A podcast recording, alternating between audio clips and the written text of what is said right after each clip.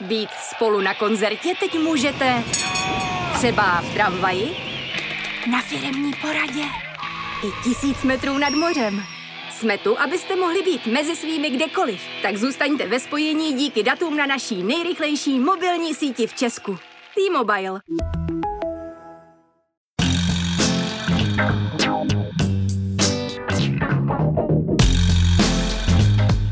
Právě jste si zapnuli stopáž.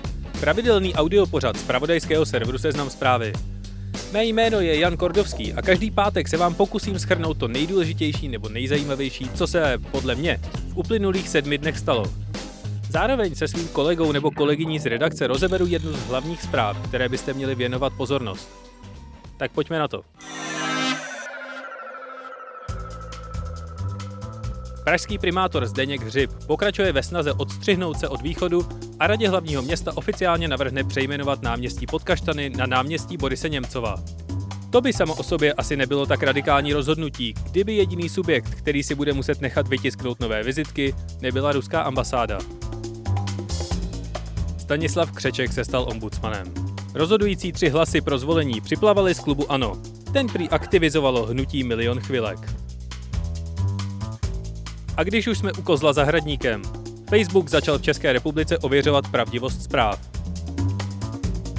Demokratické primárky v New Hampshire těsně vyhrál Bernie Sanders. Joe Biden skončil až pátý. Jeho kampani údajně docházejí peníze a komentátoři začínají mluvit o tom, kdy ho bude možné odepsat. Nemoc, kterou způsobuje koronavirus, má po dvou měsících konečně název. Světová zdravotnická organizace ji pojmenovala COVID-19, psáno C. Kromě rapidně zvyšujícího se počtu nakažených, virus způsobil také první pokles ve spotřebě ropy za více než dekádu. Předávání Oscarů letos sledovalo ještě méně lidí a nepomohl ani Eminem, který na pódiu vytáhl 17 let starý track. Asi protože byl bez Dajdou. Francie udělala firmě Apple pokutu 27 milionů dolarů za záměrné zpomalování iPhoneů. Apple to ale asi nezabolí, vydělá si na ní za pouhé 3 hodiny.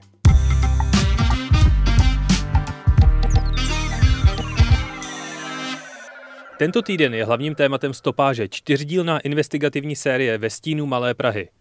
Ta sleduje dění v malé a zdánlivě tiché obci na východě republiky na hranicích se Slovenskem a Polskem. Tu v posledních komunálních volbách ovládla jediná strana. A od té doby to sníde trochu z kopce. O celém příběhu se teď budu bavit s jejím autorem, Jiřím Kubíkem. Ahoj Jirko. Ahoj. Jak jsi na téma dění v obci Hrčava vůbec přišel a proč jí říkáš Malá Praha?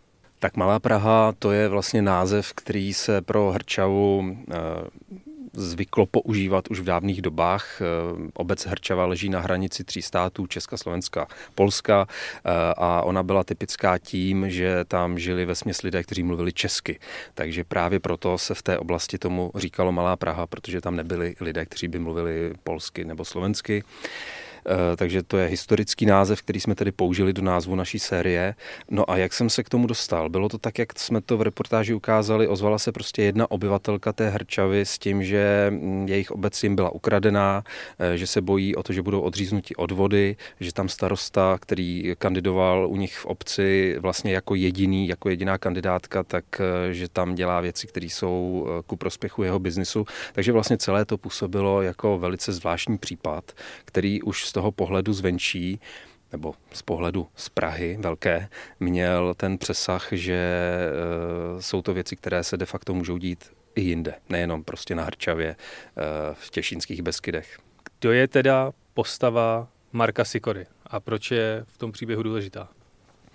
Marek Sikora a jeho otec Rostislav Sikora jsou dva podnikatelé, kteří působí tam v té oblasti už několik let. Eh, Rostislav Sikora je bývalý policista, eh, vlastní několik firem se svým synem Markem a čím jsou zajímaví. Oni prostě nakoupili v posledních letech nemovitosti a pozemky v okolí Hrčavy a na Hrčavě a začali tam podnikat. Eh, jejich podnikání samo o sobě je taky velice zajímavé, protože stojí na zaměstnávání lidí s postižením, eh, to znamená pobírají dotace na, státní dotace na zaměstnání lidí se zdravotním postižením.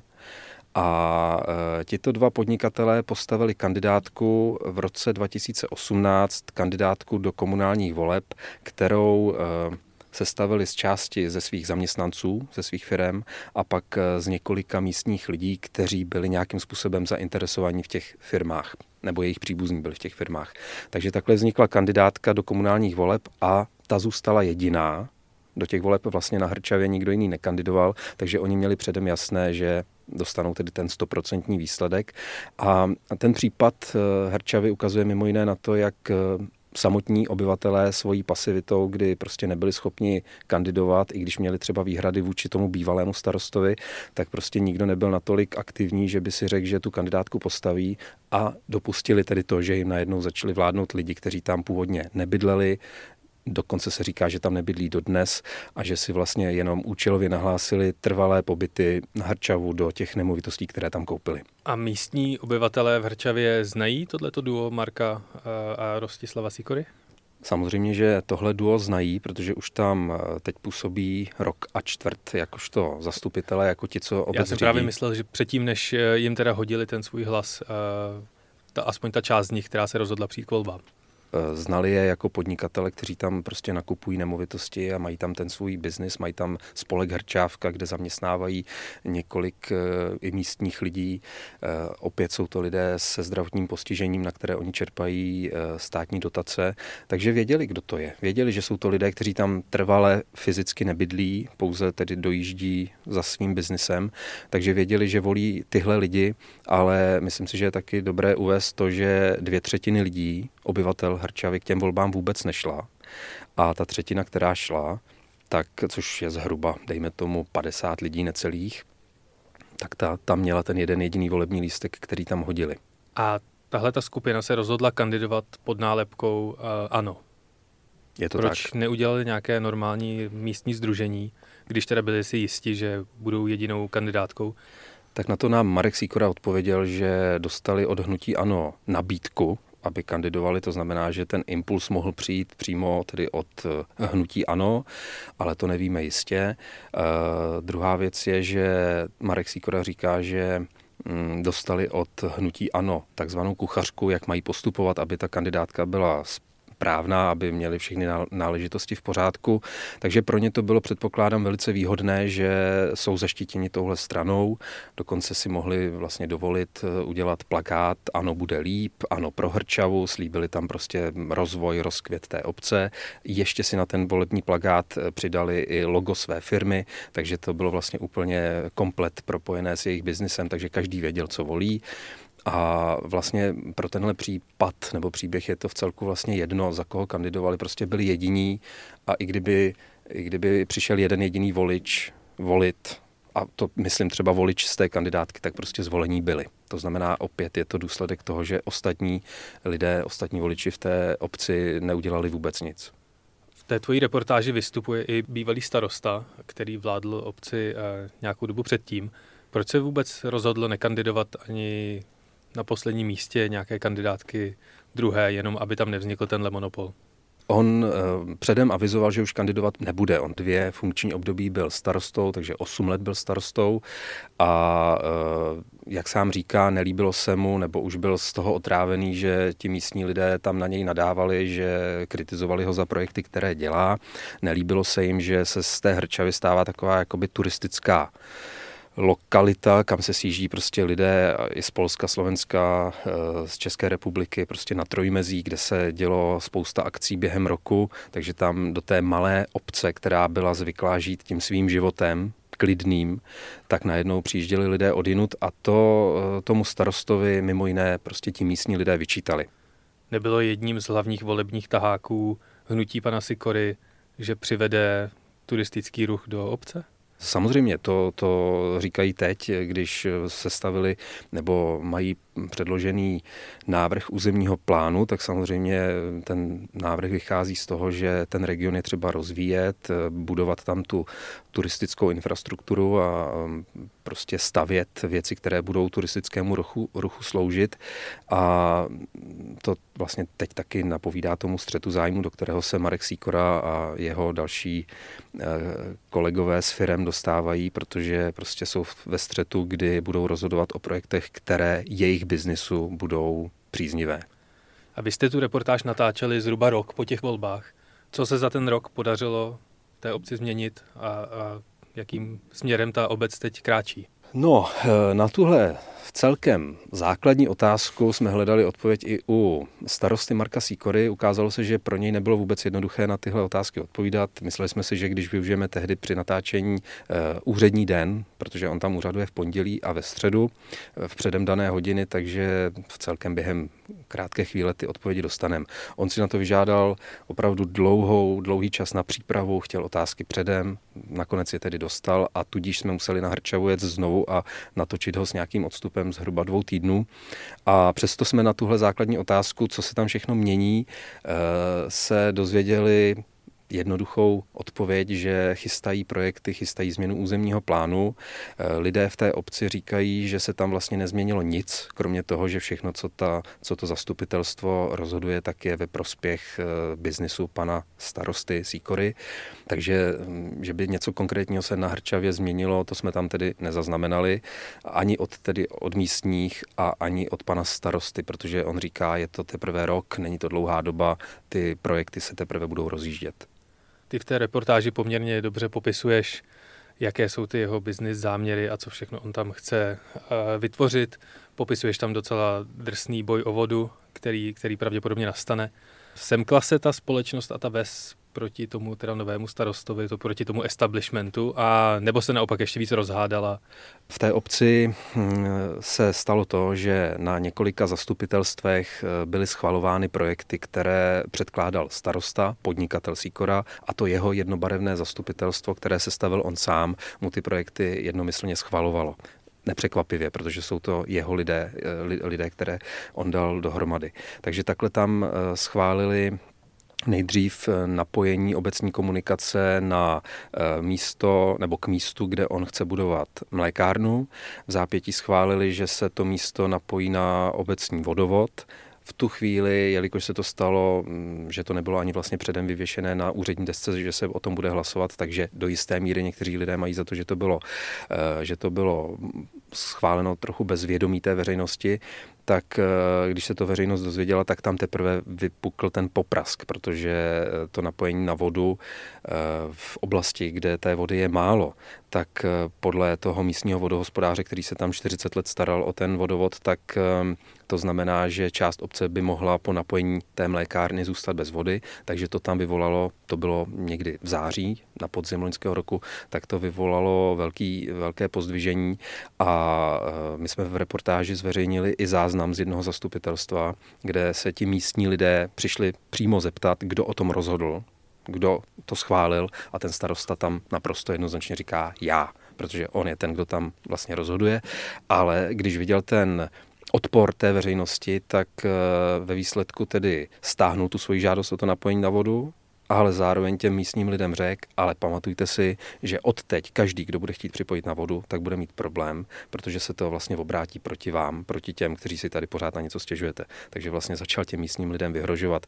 Myslím si, že všechny tyhle okolnosti dohromady eh, hrajou spíš proti němu, takže když se ptal na to, jestli se v té obci mm, ty poměry nějakým způsobem mění, tak se teoreticky může stát, že si ti lidé eh, čím dál víc uvědomují, že to sami nezvládli tu situaci, minimálně v těch komunálních volbách a že do těch příštích voleb určitě někteří místní budou kandidovat proti tomu Síkorovi.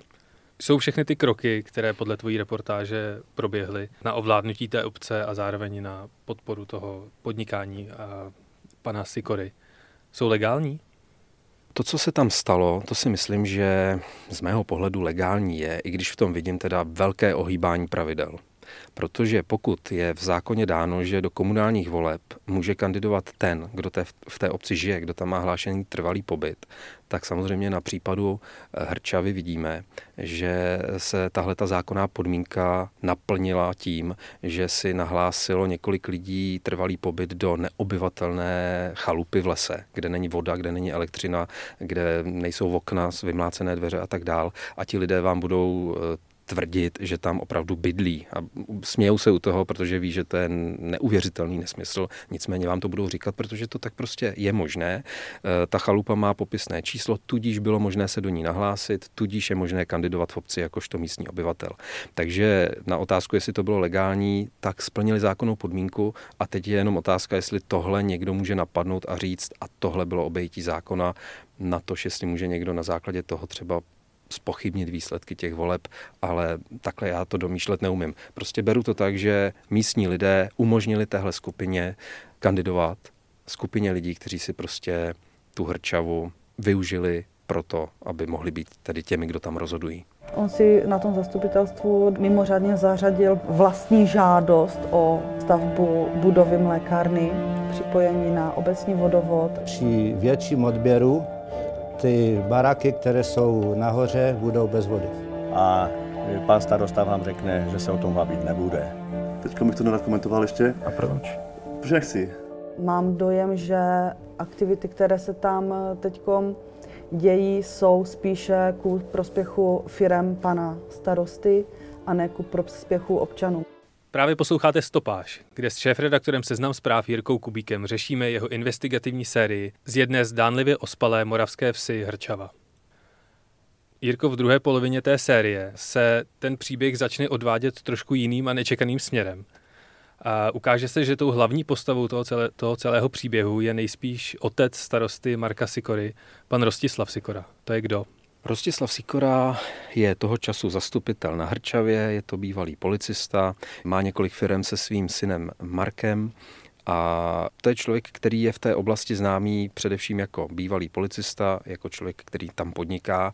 A jak se ukázalo při natáčení, tak je to člověk, který není schopen komunikovat nebo nemá absolutně zájem vůbec na žádné otázky odpovídat, protože když jsem ho tam zastihl před zaparkovaného v autě před obecním úřadem, tak se upřímně řečeno ani nenamáhal, aby otevřel okinko a zeptal se, nebo jsme se mohli normálně domluvit, na co se ho chci ptát, takže dal jasně najevo svůj nezájem, ale zároveň to vypadá, že on je opravdu hlava té skupiny a minimálně eh, v těch firmách, eh, které zaměstnávají lidi se zdravotním handicapem, tak má to klíčové slovo. Tak to je asi docela chválihodné, když zaměstnává lidi se zdravotním handicapem. Kolik ta jeho firma takovýchto lidí zaměstnává? To určitě ten princip zaměstnávání lidí se zdravotním postižením je chválihodné, proto taky stát na to poskytuje velkou, velké množství peněz, jakožto státní dotaci každé firmě, která zaměstnává lidi s handicapem. Eh, biznis pánů Síkorových je založený na tom, že, že v těch firmách mají pouze lidi s handicapem. To znamená na všechny práce, na všechny pozice eh, vypisují inzeráty a schání lidi, kteří ten handicap mají. Eh, takže dá se říct, že tam mají takových 90% zaměstnanců s handicapem. Eh, konkrétně jejich firma Ignis Forst má 28 zaměstnanců, z toho handicap mají 20, má 24. Je to pro ně zajímavé pro tu firmu i mimo jiné tím, že Oni od státu dostanou zhruba 250 až 350 tisíc za zřízení toho pracovního místa a pak dostávají tedy příspěvek na tu mzdu pro toho člověka. To všechno je v pořádku. E, zároveň tady ta reportáž ukazuje, jak e, ten systém poskytování dotací, byť je tedy chválihodný, tak jak je snadno zneužitelný. A pokud někdo má žaludek na to, aby parazitoval na lidech s handicapem, tak e, je velká pravděpodobnost, že mu to vlastně v dnešních podmínkách v České republice projde, protože ta kontrola je naprosto bezubá. Eh, těch kontrol je zhruba 15%. V 15% stát eh, kontroluje jestli ta dotace je opravdu vyplacená.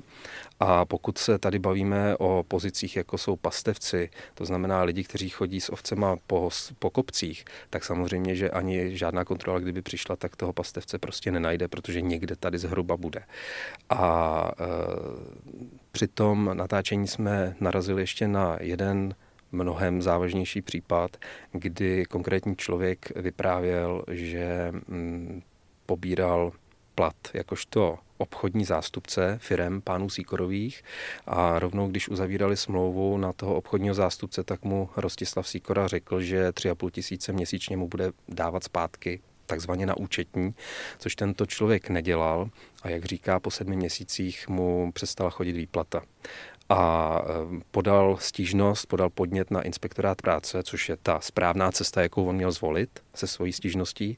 No a ten inspektorát práce, který se tou stížností začal zabývat po osmi měsících, což je taky zvláštní, tak po osmi měsících zareagovali, přišli do té firmy a zjistili z dokladů, které ta firma předložila, že peníze byly vyplaceny správně, že byly vypláceny po dobu více jak dvou let, že na všechno jsou podepsané doklady, že byly vypláceny sice v hotovosti, ale to nevadí. A e, jestli byly podpisy pravé, to nikdo neskoumal, protože takovou kompetenci nikdo nemá. A co je ale řekl bych asi nejvíc zarážející, že byť tady inspektorát práce měl tu konkrétní stížnost konkrétního člověka, který říká, oni mi ty peníze nedávali, tak eh, ten inspektorát tu verzi toho člověka vůbec nekonfrontoval s tou firmou. Prostě firma řekla, tady to vidíte, že to je podepsaný, všechno jsme mu to dávali na ruku a pro stát, pro inspektorát práce to byl konec, žádná kontrola se nedělá a dokonce se nedělá ani následná, jako která by to prověřila třeba s odstupem, nebo že by se šli ptát dalších zaměstnanců. Takže prostě případ, kde byla jasná stížnost, se uzavřel s tím, že firma má na všechno podepsaný papíry. Mě fascinuje, že v obci s 260 obyvateli se může dít takovéhle drama, které má čtyři různé větve a, je hrozně komplikované a propletené. Myslíš si, že se podobná situace může dít ještě někde jinde? Myslím si to čím dál víc, protože i v reakci na ty naše reportáže, které jsme zveřejnili, tak se ozývají lidi v podstatě s podobnými náměty a zvou nás, přejďte se podívat k nám, to je úplně přes kopírák. Někdo zmiňuje, že tam taky vládne ano, někdo zmiňuje, že tam vládne někdo jiný. Eh, takže zdá se, že na téhle komunální úrovni v těch malých obcích eh, se to stát může. Prostě jakmile tam eh, nevznikne třeba ani žádná vnitřní opozice a je tam někdo, kdo má svoji firmu, má zároveň tu moc nad tou obcí, tak si samozřejmě může spoustu věcí takzvaně přihrávat. A je opravdu na těch lidech, kteří tam žijí, aby se proti tomu účinně bránili. Ve volbách samozřejmě, když, když můžou volit, když můžou o tom rozhodovat. Na té Hrčavě tam, jak už jsem říkal, se lidé dobrovolně vlastně rozhodli, že nad svojí obcí žádnou vládu mít nechtějí. A naopak přišel někdo, kdo tu vládu, který, kdo se jí prostě rád ujmul, protože mu to prostě vynáší. Už považuješ tuhle celou kauzu za uzavřenou z tvojí strany, nebo budete dál sledovat, co se, co se v Hrčavě bude dít? Myslím si, že to uzavřené není a že bude stát rozhodně za to se tam s odstupem času podívat. Minimálně, jak se ty věci změnily, po tom, co jsme je pojmenovali, po tom, co se na ně vlastně podívala, dá se říct, celá republika. To znamená, že na tenhle ten mikroregion z 260 obyvateli teď jako vidí i ostatní a můžou si o tom co smyslet a e, zároveň bude zajímavé sledovat taky, jak se ta obec bude chovat v těch příštích volbách, jestli teda ti místní lidé si z toho nějaké ponaučení vezmou a něco změní, nebo jestli ta Hrčava se opravdu stane tou enklávou, kde vládne prostě několik podnikatelů, kteří tam mají své zájmy a ti místní lidé se na to budou dál jenom dívat a případně nadávat v hospodě. A to všechno začalo jedním dopisem od našeho čtenáře. Je to tak. Já až jsem z toho překvapený, protože se sešlo v posledních měsících několik takových typů, u kterých se ukázalo, že stojí za to pro nás se tím zabývat. A zmínil bych tady třeba minulou sérii ve stínu, která se jmenovala Ve stínu Slunečnice, což byl domov seniorů v Ostravě. To vzniklo úplně stejně, kdy se na nás obrátila jedna z pečovatelek tamního domova a rozvinulo to vlastně celospolečenskou diskuzi o tom, jaká péče je v domovech lidem poskytována a jestli vlastně celý ten systém není eh, podhodnocený, podfinancovaný, eh, plný vlastně nekvalifikovaných lidí. Já ti, Jirko, moc děkuju. Děkuji i vám posluchačům za to, že tyhle ty podněty k nám do redakce posíláte. A pokud byste měli i nějaký podnět na to, jak zlepšit naše audioprojekty, napište nám na naší e-mailovou adresu audio.firma.seznam.cz a protože opět přetahujeme, na závěr vám tentokrát jen rychle připomenu jedno zásadní výročí, na jehož důsledky se možná díváte každý den, ale ani o tom nevíte pátek 14. února je to přesně 75 let od náletu spojeneckých sil na hlavní město Praha. Celkem 67 bombardérů B-17 tehdy vysypalo na Prahu 152 tun leteckých pum. Historici se víceméně shodují v tom, že hlavním důvodem náletu na Prahu byla navigační chyba velitele této perutě. Ten měl původně za úkol srovnat se zemí nedaleké Drážďany. After these attacks, the German Overseas News Agency said, This city, hitherto almost untouched, has been carpeted by heavy and super heavy high explosives and incendiaries. Dresden is a heap of ruins. It has been smashed to atoms. Během náletu bylo zasaženo několik historických objektů, jako například Faustův dům, Velká synagoga na Vinohradech nebo benediktínský emouský klášter. V centru Prahy se tak paradoxně díky náletu otevřelo několik prostorů pro moderní architekturu.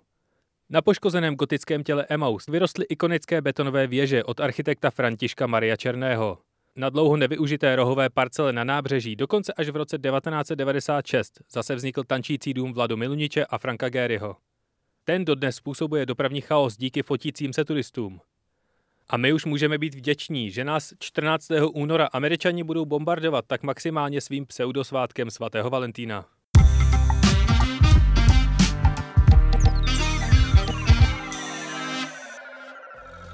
A tohle byla dnešní stopáž. Pokud se vám líbila, budu moc rád, když o ní zatvítujete. A pokud máte nějaké připomínky nebo výhrady, budeme moc rádi, když nám je pošlete na naší e-mailovou adresu audio.firma.seznam.cz. A příští pátek se uslyšíme zas.